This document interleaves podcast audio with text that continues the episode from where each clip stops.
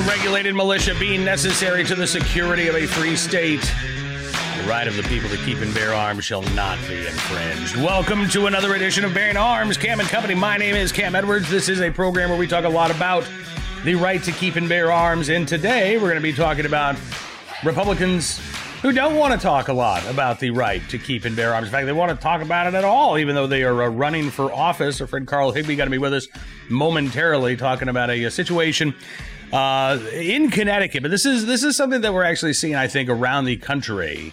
Uh, where some Republicans are, certainly this isn't the case with every Republican candidate, but there are some folks out there, I think, on the right, who are taking the gun owner vote for granted uh, and they just assume that well, I've got an R after my name. Uh, you know, who, who, else are the who else are the gun owners going to vote for? They got to go vote for that uh, gun grabbing Democrat? No, not necessarily.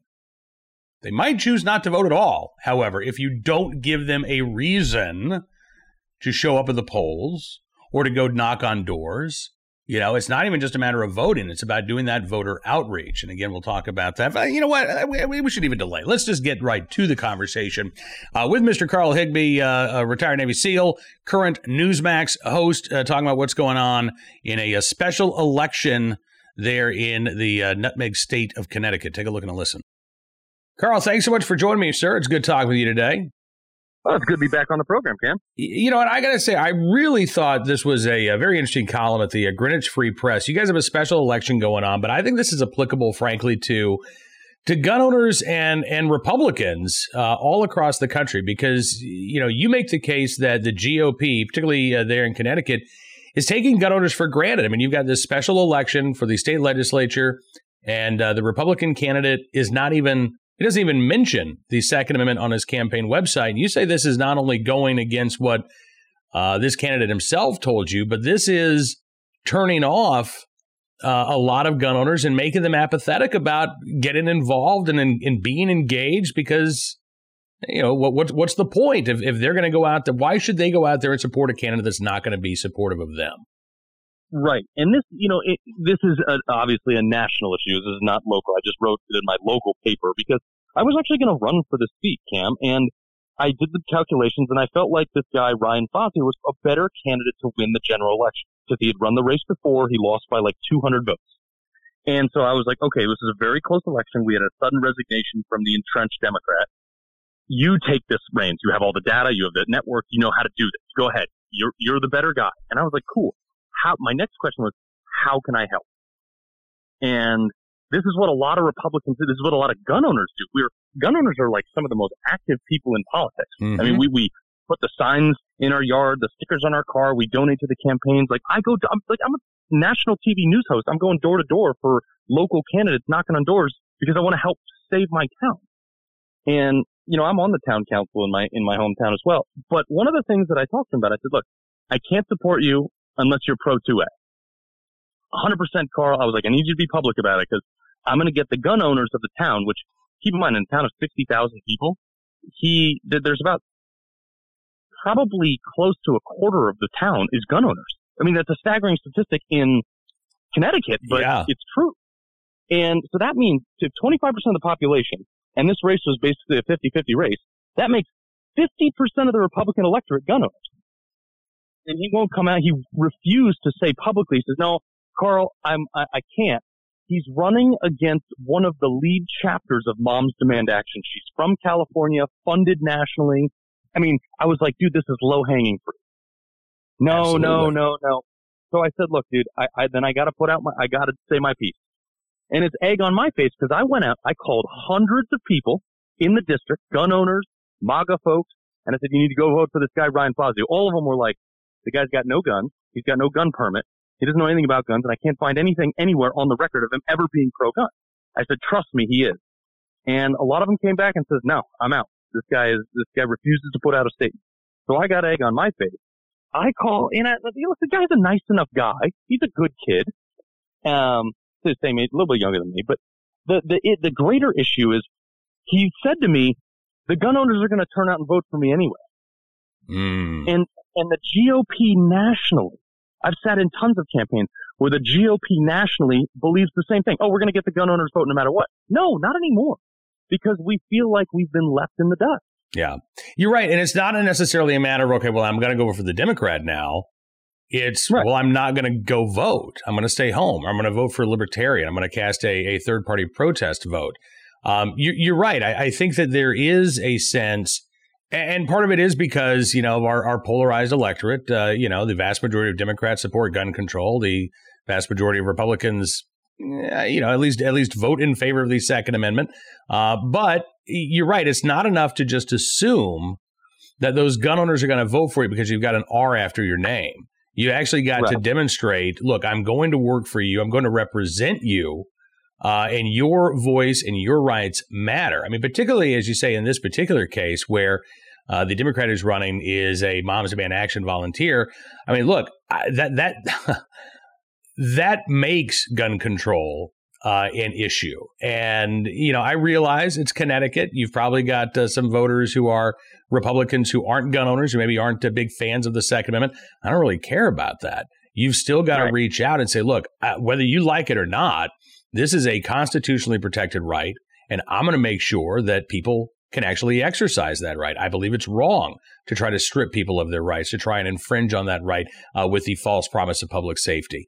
Um, you know, right. th- there are ways I think to approach this issue that don't just appeal to to gun owners, that can even resonate with non-gun owners when you're talking about the importance of the right to keep and bear arms. But if you're not willing to have that conversation, if you're not willing to have right. that discussion, then why on earth should you expect that gun owners are going to show up and and turn out for you at the polls? And the, and the bigger issue to this is the culture of what Democrats have done to gun culture. Mm-hmm. Democrats have beaten Republicans down so badly to make even Republicans, like lightweight Republicans, believe that guns are associated with crime. Not bad guys, but the actual firearm itself. Now, I told this guy, I said, look, Brian, you, and like, like I said, nice enough guy, you know, but totally, he was totally misguided, younger kid, but by, by a series of inside political party politics where it's like, you can't touch the gun thing. I said, Ryan, you are just releasing a statement that you, the statement that I wanted him to put out was, I will never cast a vote to take lawfully owned firearms from law abiding citizens. Not exactly a, marching in a, a, a parade with a machine gun. Right. And so, and I said, look, you are, you are supporting the Second Amendment that has been upheld by the Supreme Court in, uh, you know, reinforcing Article 1, Section 15 of the Connecticut Constitution in the Constitution state. You're not exactly making a, a, a crazy statement here. And, you know, after all this, the op-ed comes out, it goes viral, um, you know, melted down the homepage of the, uh, the local paper. And he, cause it was read nationally as well. And mm. then he comes, they, they, they ask him about it and he goes, Oh, of course, I, I'm strongly behind the Second Amendment. I was like, dude, was it that hard? All you had to do was say that right out the gate. But now you got all this negative press five days before the election, and I'm I'm not sure if he can recover from it. Yeah, and and again, um, that that seems to be a, a, a problem of his own devising. I went to uh, Fazio's website. Still no mention of the Second Amendment uh, anywhere that I can find. Uh, you know, and and I mean, you know, to get back to your point about uh, uh, gun owners uh, being taken for granted here, it's fascinating to me, Carl, that while you've got this Republican running for a state senate seat in California, one of the the leading Democrats who's vying to replace uh, Gavin Newsom in California as governor, I just wrote about this yesterday. He actually says that California's gun control laws are causing more harm than good. He says he wants to see California become a shall issue state. Now, if if there are Democrats who are willing to buck their party and say, "All right, you know what, I'm I'm I'm I'm going to take a more pro Second Amendment view," and I still have my issues with uh, some of this guy's positions, but it's definitely a, a more pro Second Amendment view than you hear from a typical California Democrat. Well, wh- why on earth are Republicans in Connecticut scared to say the same thing or to stand up for the Second Amendment? Is do you really think that there are some some party politics involved here that you got higher ups within the uh, GOP in Connecticut and, and, you know again probably a lot of other blue states too say look uh, the, the the way to appeal to those moderate voters is to uh, you know talk about uh, or, or just not even talk about common sense gun safety laws, but just to stay silent, just to keep right. mum uh, when it comes to the Second Amendment. Well, you know what's interesting is they believe that, and the problem is, is our party, especially in Greenwich, Connecticut. I mean, it's run by a bunch of rich old white dudes, okay, and it, it, it, it, it sounds bad to say that, but it is. I mean, the Democratic Party is run by the same thing in Greenwich because it's Greenwich, Connecticut. but you know, they're not much. You know, they're not. At least the Republicans are better than them. But however, the issue is, is most of the party leadership, they're not gun owners. So they don't understand. Yep. And they're not, you know, they, they don't go to the range. It's not in their culture because they've grown up and you know, working in Manhattan or whatever it may be. So guns have never been a part of their culture and that's okay. But don't lecture someone like me who used a gun for overseas for the better part of a decade defending freedom that it's not an important issue because I've seen what happens when people take that away. The bigger issue is the calculation. The sheer math of this doesn't make sense. If you have 50% of the Republican electorate as gun owners, you know, you should, you should definitely pay attention. I mean, you should, you should pay attention to that day in and day out. You should keep them happy because they, you know, like I said earlier, they're the, they're the base that you need to, that you need to have turnout, especially in a special election. However, in Connecticut, we are one of the fastest growing permit issuing states right now in America, two to one for women. That should tell you that, you know, the, the target audience where they say the moderate voter, yep. they talk about the soccer mom. That's what they always use as the example. Guess what? Soccer moms, two to one, are becoming armed in the state of Connecticut across the board, Democrat or Republican. Yeah, and again, I mean, eh, you know, Republicans. I think I think both parties ignore that uh, at their own peril. But you know, there are also, I think, some Connecticut specific issues that uh, we just saw the Connecticut Citizens Defense League uh, file an emergency motion trying to block uh, or trying to restore, rather, the ability to purchase a firearm because the Connecticut State Police did this supposed upgrade to their uh, fingerprinting system that ended up shutting down uh, gun sales for uh, at least two weeks. I don't even know if they've got it uh, entirely resolved yet. We also saw wow. Governor Lamont uh, do the same thing last year, uh, you know, shutting down fingerprinting services, which meant that people could not get their permits. Uh, and you need that permit in Connecticut to buy a gun, right? It's not just that you you can buy one and carry one as long as you have that permit, but you got to have that permit in order to do either one of those things. Cam, you need a permit to buy ammunition in Connecticut. Ah, yeah. Yeah. Yeah. So again, there are some specific issues here. I think uh, you know that are impacting those uh, Connecticut residents who would like to become gun owners for the first time. Uh, and can't because of the barriers that the state is putting in place. Again, I mean, that's a small gun. That's not just a pro gun argument. That's a small government argument. That is a good government argument. That is a transparent government argument. There are ways to talk about these things that I think would resonate with people who who really aren't even gun owners. But if you're not, again, if you're too afraid to have that conversation, you can't be surprised if gun owners are unmotivated to turn out right. at the polls. Yeah, and in an election, like I said, especially this is a special election, so turnout's a bad, you know, turnout's bad historically. However, in an election where he lost only by about 200 votes last mm-hmm. go around, you have 2,000, 3,000, 4,000 like really hardcore gun owners in Greenwich, Connecticut. I know that seems like that's shockingly high to some people, but it, it really is. Every single person on my 44 person street in Greenwich, Connecticut, backcountry Greenwich, Connecticut, owns a gun with the exception of one family. Every single one. That statistic right there should tell you like, hey, maybe don't come out like being some gun nut, but just say, hey, look, I'm never going to take your guns. That's all we want. Uh, absolutely. Uh, I'm even in favor of being a uh, you know a little bit of a gun nut, even in Greenwich, Connecticut. Push those boundaries. But oh, I'm totally gun. so I'm I'm curious uh, as one gun nut to another. Um, you write in your piece at the uh, Greenwich Free Press that you don't plan on voting uh, for Fazio. You're you're you're not going to take part in this election. You're going to send a message here. Um, is there anything that he could say between now and election day next Tuesday that would convince you all right, fine. I'm, I'll go ahead and cast my vote for you, despite uh, your reluctance to talk about the Second Amendment. Or is that decision locked in stone? No, if he marched in and got his, in, uh, started the process to get his carry permit, I yeah. would vote for him, and I would get back on the phone with all 400 plus people that I called and said, "Look, this guy is trying to make it right. Go, go get it." But you know, I mean, the thing is, is I'm just my concern, Cam, and this is not just this is not local. This is national. Mm-hmm. These guys who they have no commitment to the Second Amendment, and they they go to wherever they go, Hartford, they go to D.C., they go to the Capitol, Sacramento in California, wherever they go, and you know if they're unwilling to even talk about an issue on the campaign trail because it might be sensitive and affect their reelection, guess what the Democrats are going to do? They're going to put a gun bill up to vote to two, three months before the next election and call it something dumb like gun safety. And then he's going to have to vote for it because he's going to be, oh, well, I can't be seen voting against gun safety, whichever, you know, and, and they could say like guns are banned altogether and that's their gun safety bill. but that's how the Democrats do it. And Republicans just don't stand up to it because we've sent guys there. Like the previous guy who held the seat who was a Republican, mm-hmm. we sent him there. He voted for the 1160 bill, the Sandy Hook, the post Sandy Hook bill, which okay. basically, yeah, I mean, like, so we've seen this in, in Republican politics in Connecticut for years. They say, oh, I'm a constitutionalist. That's their out. And then they get there and they vote against the Second Amendment every single time.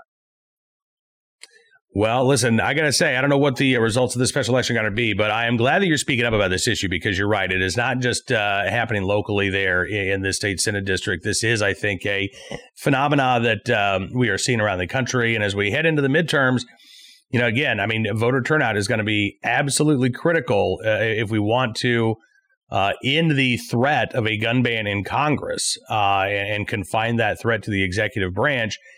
And that means we've got to have candidates who are vocal about supporting our right to keep and bear arms and not just, uh, you know, insinuating that they'll vote right. the right way as long as we uh, uh, elect them to office. But they can be just as vocal as saying, hey, if you don't want to own a gun, that's cool too. Absolutely. Absolutely. You know, but again, I want them to talk about these issues. I, I would have no problem whatsoever with the candidate saying, listen, if you don't want to own a gun, I'm not going to make you own a gun. Okay, that's fine. We have our freedom to make that choice. But I do want a candidate who can talk about these things in a way a that shows that they're comfortable talking about it right and not just parroting talking points that their campaign staff has come up with uh, and that means that if you're not a gun owner yourself and you're a candidate you do need to talk with gun owners you need to spend some time understanding their concerns understanding the big issues uh, because I, I will say it's one thing to not to just remain silent on these issues it's another thing to come off as false or phony when you're talking about these issues and that's another problem entirely yeah. Oh, 100%. Yeah. Just be genuine about it. And if he comes, like, look, the guy doesn't have a permit. If he says, look, guys, I don't know anything about guns, but I'm certainly not going to vote to take them from you. Again, Word, I'm in. Right. I'm yeah. In. I'm knocking on doors for you. That that that is that would be an honest statement, and as a gun owner, I could I could appreciate that, uh, and that gives me something to work with. But like you said, running away from the issue, yeah, don't be surprised if voters end up running away from you. Carl, as always, sir, fantastic talking with you. Uh, do do you know enough about uh, Saturday's show to give us a preview about what we can expect to see on Newsmax? Uh, well, we're going to be discussing some of this stuff, but one of the craziest things that I've seen is this whole Russian PP hoax that the Democrats perpetuated against Donald Trump for so long. It may actually be true, only it wasn't Donald Trump, it was Hunter Biden. You can't make this stuff up, Cam. No, you really can't. Not when it comes to Hunter Biden, uh, and you can't ignore the uh, the the the disinterest on the part of uh, most media outlets, uh, which would not be the case if his name was Hunter Trump. Uh, Carl, listen, man, I'm I'm really looking forward to uh, checking out the show on Saturday. what what time are you on on Newsmax on Saturdays? 9 to 11 a.m. Uh, Eastern Standard Time. Also tonight, uh, not tonight, but uh, Friday night, I'll be hosting for Greg Kelly at 7 p.m. on Newsmax. And we're going to talk more about this gun issue on there. I got some great guests for it. Excellent. All right. Looking forward to that. Carl Higbie, thank you so much, sir. Have a great weekend. We'll talk to you soon. I appreciate Carl joining us on the program. Uh, let's get to today's armed citizen story, our good deed of the day and our uh, recidivist report. And not, this is not really a pure recidivism report because this is actually a first offense, but you know we've seen in the uh, the wake of the murder of Ella French, a Chicago police officer. There's been a lot of talk about straw purchases because apparently the uh, gun that was used by these uh, two brothers who were not allowed to possess firearms, um, they got that gun through a straw buy. Basically, one of their buddies who lives in Indiana went and uh, purchased a firearm at retail, lied on the 4473 form that he had to fill out, saying that he was the actual buyer. The gun was intended for him. That wasn't the case. It was intended for uh, one of these brothers. Uh, and uh, the Chicago Superintendent of Police, David Brown, uh, incensed that a federal judge has let this accused straw buyer uh, be released on bond, $4,500 bond, which is pretty low. And I, I do understand the outrage here. Uh, but we actually talk about this uh, at bearingarms.com. I just wanted to highlight this as well. While the potential federal prison sentence for engaging in a straw buy is 10 years, and the National Firearms, uh, excuse me, the National Shooting Sports Foundation has a program in place called Don't Lie for the Other Guy, where gun store owners want to remind would be customers not to take part in a straw buy. If somebody is trying to put them up to the, hey, buy me a gun and I'll, you know, give you the money later. I can't buy one because I'm prohibited. Um, they are warning customers, don't do this. There are bad consequences. I think undercutting that message, though, is how the federal government, including the Biden administration, actually treats these straw purchases. Here's a headline from uh, the state of Oklahoma. This was yesterday. Former Tulsa police officer sentenced for lying to gun dealer. So here you have a former law enforcement officer, and at the time, she was active duty.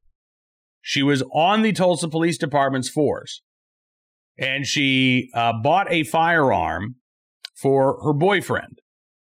Falsely stated that it was for her instead of for her boyfriend. And now Latoya Lisa Deith is looking at five years. Not five years in prison, five years probation. That's what she received. Not a day in federal custody, but uh, five years of probation for conspiring to make a false statement to a firearms dealer when buying a pistol. She also has to pay a fine of $1,000. Yeah. Deith pleaded guilty in April to one count each of conspiracy to make a false statement to a firearms dealer and to making a false statement to a firearms dealer. She faced up to five years in prison for both charges. But again, where are the consequences? Uh, she lost her job. That, that, I mean, that is a consequence. Uh, the uh, prosecutor said in a statement, quote, Latoya Deith's choice to illegally purchase a firearm on behalf of another not only ended her career as a Tulsa police officer, but also placed Tulsans at risk. Um, her attorney, by the way, Shannon McMurray, says her client is, quote, extremely remorseful, plans to work on raising her two children and continuing her education, saying, a quote, when confronted by law enforcement, she immediately admitted to her conduct and accepted responsibility. I have no doubt that Ms. Deith will continue to work hard and live a productive life. Well, I hope that that's the case. I really do. But, you know, when you hear gun control advocates talk about, wow, we need all these uh, new gun laws on the books, we need that law over there and that law over there, we need to look at what's happening with the enforcement of the existing laws here. And I would argue that when it comes to enforcing the penalties against straw purchases, sentences like Ms. Deith's are actually far more common than somebody getting the maximum sentence of 10 years behind bars. Uh, given the fact that the uh, gun that was purchased uh, in, in, this straw buy in Indiana ended up being used in the commission of a violent crime that led to the death of a Chicago police officer, I, I highly doubt that that sentence is going to end up uh, with you know solely probation. But frankly, again, if this is a serious crime, then we need to treat it as a serious crime, even when it doesn't result in the death of a law enforcement officer. If, on the other hand, it's not a serious crime, and quite often the federal government does not treat it as if it is a serious crime, then maybe we need to have that conversation about what an appropriate sentence or or or or should this be a, a felony level offense at all if it's not being treated as a felony in many cases. Uh, again, I, I, I don't have an easy answer, but considering the uh, talk that we are uh, seeing about straw purchases, I, I, haven't seen much talk about what actually happens when it comes time to sentencing uh, for these crimes. All right, on to today's armed citizen story from San Antonio, Texas. This is a bizarre one. So uh, the headline doesn't really tell the full story here. Yes, a woman did open fire and killed a man, injured two others after smashing into a parked car. And police still don't know why this actually happened. Uh, it took place uh, about 10 p.m. Wednesday night. Uh, this driver was traveling at a high rate of speed, crashed into a parked car, then gets out of her vehicle and starts shooting. The owner of the parked car, who's a guy in his 50s, and two others came out uh, to see what had happened. It looks like they came out of a nearby home, and that's when the driver got out of the car and opened fire, hitting all three people. Uh, according to authorities in San Antonio, another neighbor then heard the gunshots, came out armed with a handgun of his own, and ended up shooting the driver of that vehicle, the the the gun woman, I guess, the the shooter there. Uh, Corey Schuler is an officer with the San Antonio Police Department. Said it was a significant crash, uh, enough for people to come to the aid and check on the driver's well being. The uh, driver whose car was hit died at the hospital. Two others, a teenage boy and a female in her 50s, still in critical condition there. Police don't have a motive uh, for this attack. But, you know, again, who knows how many other people could have been injured? uh, were it not for the quick response of that armed citizen there in San Antonio, Texas, to stop the threat. We will uh, try to keep you updated on any new uh, details or developments in that story. Uh, finally, today, our good deed of the day from Glens Falls, New York, where a police officer honored for being in the right place at the right time, willing and able to do the right thing to save the life of a baby who had just stopped breathing. That was uh, back on July the 12th, and uh, Officer Hunter Barton is uh, now again uh, being recognized for his uh, life-saving actions. This is uh, this is a big deal. Barton said, "Mom was running out into the lawn. She had the infant in her arms, who was dangling and unresponsive." He said, "So immediately I ran up to her, I grabbed the infant, I took the little girl from her, I positioned her for back blows, and I performed back blows."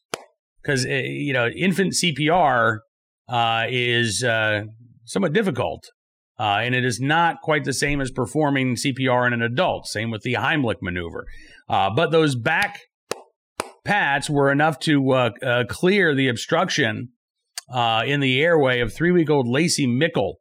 She was apparently choking on formula. Officer Barton had been on the job for just over a year and a half at that point. Uh, and uh, he said that he had also had some real life practice with someone in his family. Uh, but again, in the right place, at the right time, willing and able to do the right thing. Officer Hunter Barton in Glens Falls, New York, we thank you for your very good deed.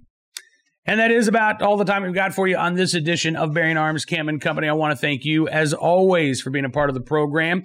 Uh, while we will not be back with another show until Monday, uh, you can still Find the latest Second Amendment news and information at bearingarms.com. Uh, throughout the weekend, we'll be keeping you updated on any new developments in the nomination of David Chipman. Uh, just a reminder, we've got a, less than a week now uh, in the public comment period for the uh, redefining of unfinished frames, receivers, readily converted. Uh, all of these uh, uh, phrases that the ATF wants to redefine. Uh, we'll give you an opportunity at bearingarms.com. We'll send you the link or we'll have a story up with the link on how you can publicly comment on those uh, proposed rules uh, throughout the weekend. And I would encourage you, if you haven't already done so, make your voices heard. And we will see you next Monday. Until then, be well, be safe, and be free.